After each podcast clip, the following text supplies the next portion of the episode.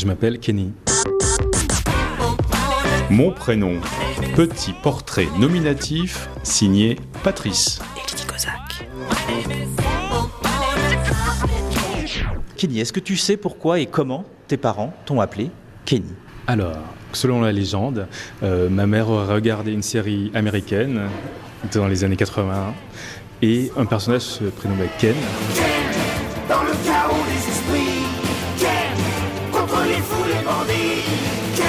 Ma mère s'appelle Nisa, donc N-Y-Z-A, et elle trouvait ça marrant d'associer euh, la première syllabe de son prénom à Ken pour faire Kenny et créer euh, ce nom, euh, ce prénom syncrétique. Oh mon dieu, elle a tué Kenny. Voilà. C'est qu'une Comment as-tu vécu avec ce prénom?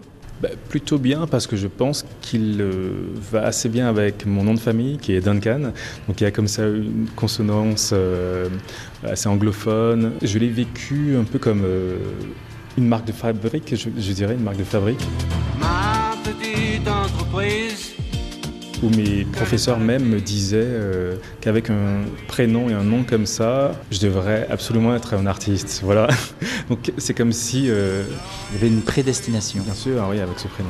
Est-ce que tu as d'autres prénoms? Oui, Cédric. Bonjour Cédric. Salut Cédric. Est-ce que tu aimes ce second prénom? Non. Pourquoi?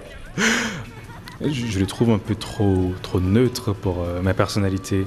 J'aime beaucoup Kenny. Je vois ça comme quelque chose de plus solaire. Si tu avais dû te baptiser toi-même, choisir un autre prénom, qu'est-ce que tu aurais choisi?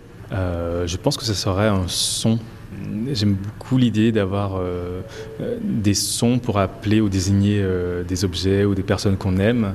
Je me souviens qu'enfant, j'appelais ma mère Umbudadou. Umbudadou, c'est bon, un peu comme une onomatopée, euh, mais je pense que je serais plutôt euh, un chou. Très joli. Qu'est-ce que représente le prénom pour toi? Euh, Est-ce que euh, tu permets facilement qu'on t'appelle par ton prénom même si on ne te connaît pas? Ou est-ce que euh, il y a d'abord un peu le protocole et puis après euh, le prénom? Non, c'est juste une façon de nommer quelqu'un et, pour moi c'est aussi, euh, alors c'est à, la fois très lié euh, à quelqu'un, mais c'est aussi très détaché parce que c'est quelque chose qui a été donné par euh, donc les parents et qui n'est pas vraiment nous à la naissance en fait. Donc du coup, c'est un peu même, je dirais, une formalité administrative aussi. Donc je suis assez détaché de ça, même si ça me colle à la peau. Tu es d'origine guadeloupéenne. Est-ce que Kenny, ça fait guadeloupéen? Bah, alors, il y a eu une grande vague de prénoms euh, à consonance américaine comme ça, avec des Kimberly, des Tracy. Donc du coup, je dirais que ça fait... euh, Ouais, ça, ça peut être bien sûr guadeloupéen. Je pense qu'il n'y a pas vraiment de prénom guadeloupéen. Je ne sais pas si on peut citer un exemple comme ça. Kenny fait partie pour toi d'un ouais, imaginaire qui pourrait être guadeloupéen parce qu'il y a des, de l'américanisation des prénoms. Oui, bien sûr, avec aussi euh, l'emplacement géographique de la Guadeloupe, où c'est carrément euh, lié au continent américain. Donc du coup, je vois ça un peu comme un prénom d'une zone géographique. Et puis mon nom, Duncan, euh, comme euh, une espèce de mythe comme ça écossais, parce que Duncan, avec le roi Duncan dans Macbeth, Duncan signifie euh, cavalier sombre ou chevalier sombre. Et donc ça crée comme ça une espèce de mythologie personnelle qui, encore une fois, me colle à la peau.